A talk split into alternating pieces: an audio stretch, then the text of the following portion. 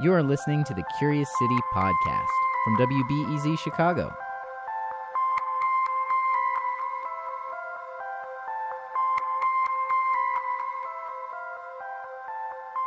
Hey everybody, Jennifer here. So, as you probably know by now, Curious City is where we investigate your questions about Chicago, the region, and its people. On today's episode, and just in time for the US presidential elections, we're talking about the American Dream. The following is a segment we did in conjunction with a special project at WBEZ called Front and Center, and they were looking into economic mobility in the region. We did this segment on a WBEZ show called The Morning Shift with Tony Sarabia. And here's Tony to kick it off. Now, if you're a regular to the afternoon shift on WBEZ, which I know you are, you're most likely familiar with the station's project Curious City. Here's how it works you get to ask questions and team up with our reporters to get the answers. And boy, do we have a doozy of a question today. And we'll get to it in a moment. But first, here with more on the project, Curious City producer Jennifer Brandel and WBEZ editor Aurora Aguilar. Hi there. Howdy. Hey, Tony. It's kind of nice having you guys in the morning. I like you. it. so, so as I mentioned, Jennifer, uh, people get to ask the questions, and and then we kind of follow it. And I've been looking on the page off and on, and some really great questions. And we have, as I mentioned, a doozy today. Yeah, there's been a huge variety from practical stuff to kind of psychological stuff. And today the question is one of those psychological questions. We got a really cool question from Lisa Doi. She is a student at the University of Pennsylvania, but is from the North Shore in Chicago. And she's studying anthropology and urban studies. And I think we have her on the line. Lisa? Yes, we do. Hi, Lisa. Hi. So you are at the plate. Uh, tell us a little bit about your question. Sure. So I wanted to know more about the American dream and to hear about how the American dream, perceptions of the dream, differed across socioeconomic class in the Chicagoland area. Um, and I was really pleased with the responses. So, what prompted you to ask this question? It actually started with um, an assignment I had in 11th grade English. I went to school in Winnetka, and I was sort of thought that the answers that my classmates and I had about the American dream was a little bit skewed from what the general feeling about the American dream was. I didn't think we were sort of a representative sample of students in America. And so I wanted to ask the same question we were asked to a wider variety of people throughout Chicago. Okay, so Jennifer, let's get to the meat of it. What, what did we find out here? We found out some really fascinating stuff. Um, and we partnered with Front and Center, which is a project out of WBEZ. And right now they're doing this series on economic mobility. So Aurora's here to give some context about what we found. Um, but to start off, Lisa, we asked her, you know, do you want to hear from experts? Do you want to hear from people? And she said she wanted to hear from everyday people. So what we did, Logan Jaffe, my intern, and I, we went all around Chicago to four different places uh, to Winnetka, McKinley Park, Albany Park, and East Chicago. What we did is we took the 2010 American Community Survey and we picked out very different socioeconomic levels. So we could kind of get that variety. And it's based on median household income. So the first place we're going to visit is Winnetka. Netka and their median household income, according to the 2010 survey, was $250,000 plus. So we're talking about you know the highest levels Right. here. Um, Winnetka, for those who don't know, it's a North Shore suburb. It's about 22 miles north of downtown. It's flanked by Kenilworth, Wilmette. You've probably heard of it. If you've seen Ferris Bueller's Day Off, that's where a lot of those movies have been filmed. Um, so the folks we spoke with there described it as a fortunate town, as having manicured lawns, and they called it the upper echelon and the epitome of the American dream. Okay, so we have some tape that we're going to get to, but before we do that, I want to check in with you, Aurora, and just talk a little bit about a, a little bit more about uh, what Front and Center is doing related to this. I mean, economic mobility. A lot of people would say, well, there isn't much today. There is not much today, um, and that's what we're learning through the people that we're profiling. So we decided um, the series is a, a regional series, so it looks at issues that um, are. Important to the Great Lakes region. So what we did is we are following five people from five different states um, from the Great Lakes region, and we're asking them, you know, what are the barriers or what are the ways in which you're feeling as if you're able to sort of move up the economic ladder. And unfortunately, for a lot of these people, they're feeling like they're not really getting a lot of chances. Was there a trend? What was you know if if someone said, uh, "Well, I'm underwater with my mortgage," was there something that that you tracked that followed a, a trend that prevented people from being mobile economically, and you know either moving up the ladder uh, rhetorically or moving out to move up the ladder. Right. I think that I mean one of the most um, important drivers, um, and Lisa, you can weigh in on this based on uh, any of the research that you've done, but appears to be uh, education. Yeah. So if people are not, you know, they're dropping out of high school, they're not going to college, or even if they're not getting quality education within their own communities, I mean that's a big, big factor. Well, let's go to that first piece of tape now. Lisa, is this the first time you're hearing these these uh, pieces of tape that we're going to play? I was able to hear them last night. It Was, oh. We posted online the story uh, okay. late well, last night. okay, so uh, this first piece of tape again, Jen? Is from Winnetka. So we talked to a handful of people just that we saw out and about in town. Here it is. My American dream. I'm not even sure I had an American dream. You could achieve for pretty much anything. Be happy and have a dog and own my own Irish dancing school, and I finally do. To get married and have kids. Today, it's a little more difficult. It just you know, it's it's there, but it's the road is a lot longer and a lot harder. I mean, it really is. It's a sign of the times when people can work really hard and they aren't given the same kind of reward or benefit for their hard work. It used to be homeownership, picket fence, and whatever, and now it's like, are we going to be able to afford college? Are we going to be able to retire? Are we going to have to work until we're 75? And, you know, those things come up a lot more than they ever used to. People try to hide a lot of things, and, and so I know on our street there were husbands that hadn't had been able to find a job in five years. There were wives that were making two and three jobs because the husband had been cut back on hours. They just don't talk about it. This is the morning shift. I'm Tony Sarabia. We are exploring the American Dream. It's the fir- it's the newest question, I should say, as part of uh, the Curious City project, and looking at it uh, more broadly as part of Front and Center. Jennifer Brandel is the producer of Curious City. WBEZ's Aurora Aguilar is an editor of Front and Center. And joining us on the line is Lisa Doi. And uh, it was her question What is the American dream? What's interesting, a couple of things interesting about that tape that we heard uh, and again, this is Winnetka. Mm-hmm. The the last piece, you know, about someone not finding a job in five years, uh, wives having to work two or three jobs. Not an image that people who are familiar with Winnetka would probably have in, in their heads. Yeah, that's definitely right. We talked to a couple of people who didn't want to be identified, who mm-hmm. but who would speak to us and said that you know they had some made some poor financial decisions during the last four or five years when the market collapsed. And one woman said she's living in an apartment now that's the size of her former kitchen and she's still living in Winnetka. She still wants to be in that area and be in that community. But you know, a lot of people have been hard hit hard, even at the at the very top. One of the things, Aurora, that wasn't in any of those comments was this notion of what the American dream consists of, and and we've been told this for decades, over and over, that it's part of it and a big part of it is home ownership. Uh, but we we haven't heard that at least in in these pieces of tape. Yeah, I mean, um, there was a recent survey. It's um, by the Woodrow Wilson Center. They said that uh, they surveyed people who are likely to vote. Um, they looked specifically at this demographic and found that 84 percent um, think home ownership is just as important as it was five years ago, and that 90 percent say it's still part of the American dream.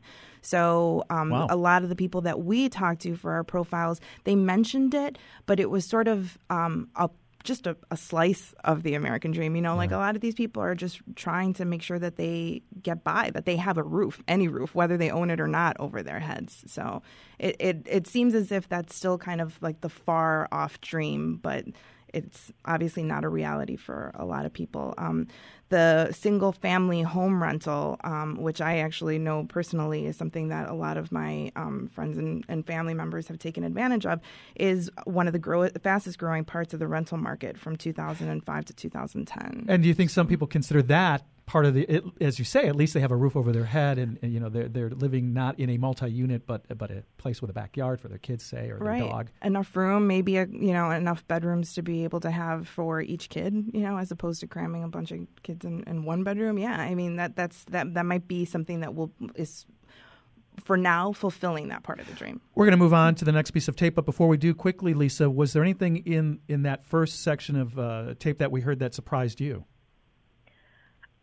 Um, listening to it, I was I also thought it was interesting how very how few people mentioned home ownership.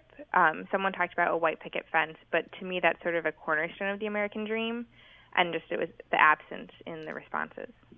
All right, well, let's go from the North Shore to the southwest side of Chicago, Jennifer. Yeah, so we visited McKinley Park. Um, for those who don't know where that is, it's situated southwest of Pilsen, west of Bridgeport, and just south of the Stevenson Expressway. So we were around 35th and Damen, if you can picture kind of that area. And the folks who live there describe the neighborhood as um, having a lot of gangs and gang violence, more so in the last few years, and that it's divided between rich and poor, but that you still see people out and about, people playing sports, feeling you know safe to be out with their family for the most part. So that's the way that, that folks there described it. And for McKinley Park, the median household income is thirty-seven thousand two hundred thirty-three dollars. So quite a bit different from Right. the Winnetka uh, median household income. And for this tape that we're about to hear, um, we ran into some street sweepers. So if you hear some sweeping at the beginning, those are the folks uh, that we're starting to talk to. Here you go.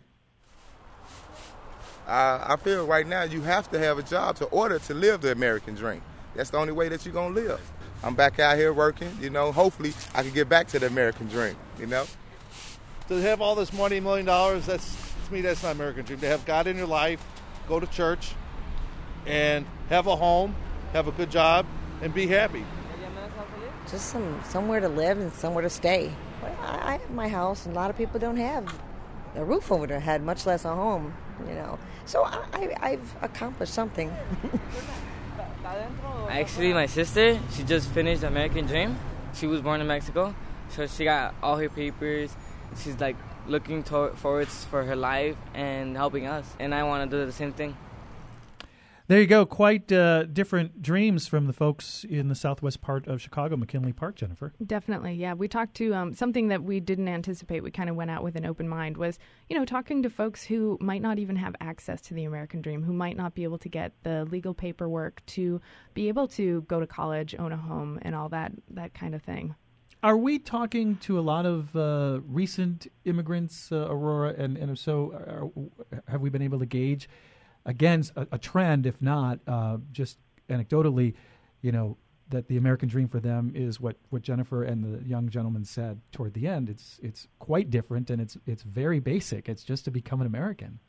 Yeah, um, f- one of our profiles, um, Niala Boodhoo, is actually working with um, immigrants. She's profiling immigrants as part of her story, and so um, the experience that she's been able to document is one that um, has a lot of disillusion. I mean, there, this is a man who came here um, thinking, you know, I'm going to be able to make enough money to support my family, and we're going to live well, and we're going to live, you know, in, in a much better situation than we um, were living when we were in Mexico. This is a Mexican immigrant, um, and he's finding that it's actually, you know, he's he's choosing whether he is going to spend time at home with his family or work overtime so that he could make a little bit more money to be able to support his family. So um, there are definitely hard choices that are being made um, in a lot of these, you know, different families that we're that we're talking to. Um, I know McKinley Park pretty well. My mother lived there until just recently, and it's predominantly Latino. A Mhm. lot of Latinos in that community owned their own homes um, because the you know the, the the market and the the values of homes are pretty affordable there. Um, and so, one statistic that I found that was really interesting to me, and that I actually hadn't read until recently, it's um, provided by a national real estate organization for Latinos. More than 1.3 million Latino households lost their homes during the foreclosure crisis. Okay, so we're going to go from uh, McKinley Park to where, Jen? to East Chicago. So this is just over the state line in Indiana. It is not part of Chicago proper. Um, and this was easily the most blighted area that we visited on our four, you know, stop trip. Um, you know, the folks who lived there described it as the ghetto, uh, with bad streets, abandoned buildings, lots of people out in the day with nothing to do. One lady said there are no jobs, but the people who do have jobs tend to work at Kmart or something similar. And a lot of folks are living month to month from government checks. Um, one lady also described it. This was a vivid thing that we, we did see when we were there that there were frequent pest control visits because of poor living conditions. So Wow. uh, the median household income in East Chicago, where we visited, was sixteen thousand two hundred and two dollars. So this was the um, the lowest on the scale in terms of the four spots that we saw. And here are some voices from East Chicago about the American dream. My dream. nice with a big house with car. Man, something better than this. Ooh. It's hard when all you know is the area you grew up in. This lifestyle is hard. So I, I can't answer that question. American dream to me like trying to make some wealth, get out this hood, trying to get a good job, trying to make my kids be somebody. I would have to say my dream would be just like any other person's dream, just being financially stable and not have to worry about money. It's just a matter of how bad you want it. You know, if you let things defeat you, then no, you're not going to reach your dream. I don't think that the dream should be changed just because people's aspirations have gone lower, just because they don't have a dream. It's all about how you go about trying to achieve the American dream. If you make it hard on yourself, then it's to be hard. It's easy ways to do it, it's hard ways to do it. It all depends on how you choose to do it. So that was East Chicago right there that we heard from, which was the the lowest median household income of folks that we talked to on our on our little trip here. And one of the ladies you heard at the beginning, she was saying that she can't answer the question of what is her American dream or what does it mean to her. And it was it was actually really touching. She she started to tear up when we were asking her, you know, where would you want to be in 5 years if you could be anywhere? And she just couldn't conceive of anything. She couldn't think of anything.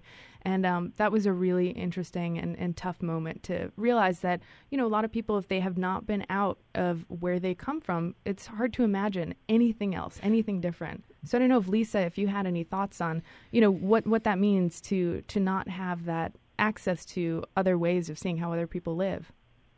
Yeah, I think that was hearing that and thinking back to the Winnetka, um, the voices from Winnetka. I think one of the things um, that struck me about East Chicago was lots of people talking about the American dream being sort of somewhere outside of East Chicago, having to leave to find the American dream. Mm-hmm. And that even in Winnetka, even if it's harder to achieve the American dream than it has been in the past, I think um, the story you mentioned about the woman finding an apartment in Winnetka, there's something about that this is the place where the American dream happens. Um, and maintaining a, a spot in this town still holds something in terms of achieving the American dream um, and that you wouldn't hear about people talking about having to leave in order to find the American dream, which I think was um, something that really stood out to me in the voices from East Chicago. And it seems like a it seems like a catch twenty two sometimes. You know, people wanting to leave in Mhm. order to find the American dream, and as Aurora was mentioning, people who can't leave for various reasons, and and they find themselves stuck. What was really striking, I think, you, it's not in the tape, Jen, but you had mentioned that there was a woman who said she had no dream. Yeah, yeah, exactly. She just could not, couldn't even, couldn't even imagine what it would be, and and that's something that um, I think Aurora has done some research on and knows about in terms of you know how many people are born in a certain class, and you know the the next rung up on the economic ladder is so unreachable, and it could be for generations. Yeah, um, the, most of the research that we have been following um, comes out of the Pew Institute. They're Mm-hmm. Mhm. doing an entire project on economic mobility. Um, in fact, some of their experts were, are going to be part of the series. Um, they have found, you know, startling um, things about the ways in which people that are the poorest, like they tend to just sort of like stay stuck there. And so there is called there is something called like stickiness in these areas. Um, it's 36% of those who start at the bottom um, are, are pretty much stuck there as adults. Um, 85% of Americans, uh, 84% of Americans, I'm sorry, have higher incomes than their parents did. So that makes us sort of believe that we're doing better. But ultimately, you know, we're kind of like stuck in the same situations that we know and live through as our parents did. Um, so, I mean, but when you think about the ways in which, um, people are really, really struggling. Some of the numbers that are most startling are the ones that relate to government benefits. Um, they make up nearly a fifth of Americans' incomes, uh, and they almost um, almost half of the country lives in households that receive benefits. Um, something that you've heard a lot in the debates um, has been that the number of um, the share of Americans' um, incomes that comes from government benefit programs like you know Medicare, Medicaid, Social Security, Social Security, and those types of programs have more than doubled in the last four decades.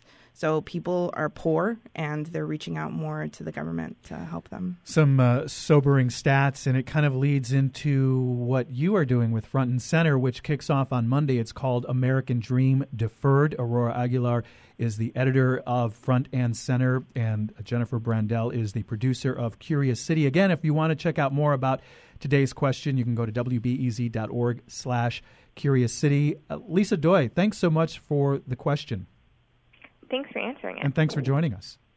before I let you go, just quickly, Jennifer, anything that really stuck out as you were finding the answers to these questions? Yeah, I guess the thing that stuck out was that I, I imagined everyone was going to say the home, they that you want to own a home. But now it seems that most of the folks we talk to, even old and young, the American dream to them is just self actualization, just being able to to have the kind of job, to a have a job, but then have a kind of job that they enjoy and that um, really brings out their talents and and what they want to be when they, you know, have the opportunity to be who they can be.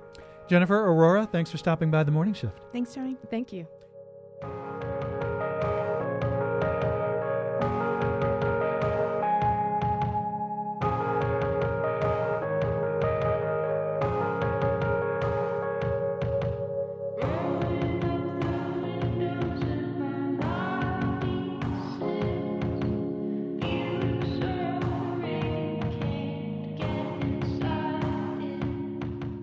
So, the Curious City intern Logan Jaffe and I traveled to all three of those places you just heard about in the same day. And I gotta say, it was a pretty intense experience going from total wealth to middle class to abject poverty in just a matter of a couple hours. And I wish I had something really insightful to say from that experience, but I'm still, I think, kind of processing it. But what does amaze me is that no matter where we went, strangers were willing to share with us their inner life and their deep thoughts in a matter of seconds upon meeting us. And I think it's just one of those weird things that when you have a microphone in hand, people are willing to go deep very quickly.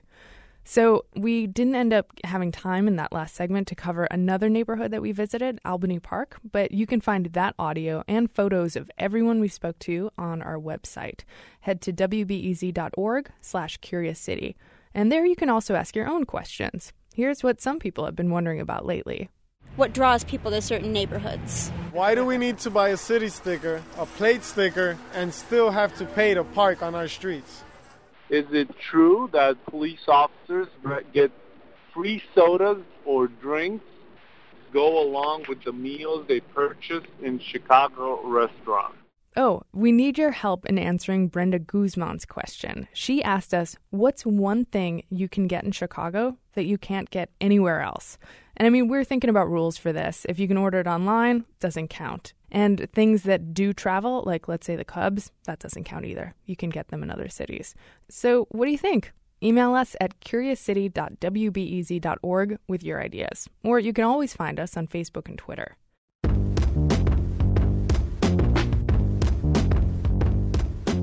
Our next episode is our big monthly mega podcast where you get a few answers all at once.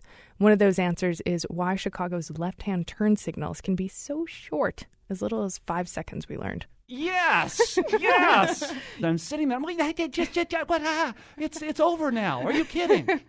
Thanks so much. And remember, you can subscribe to this podcast via iTunes, and if you feel so inclined, give us a rating. It'll help us out, I hope. And thanks this week to Adam Pindle for producing our podcast. Curious City is produced by Jennifer Brandel, WBEZ, and AIR, the Association of Independents in Radio. Lead financial support comes from the Corporation for Public Broadcasting.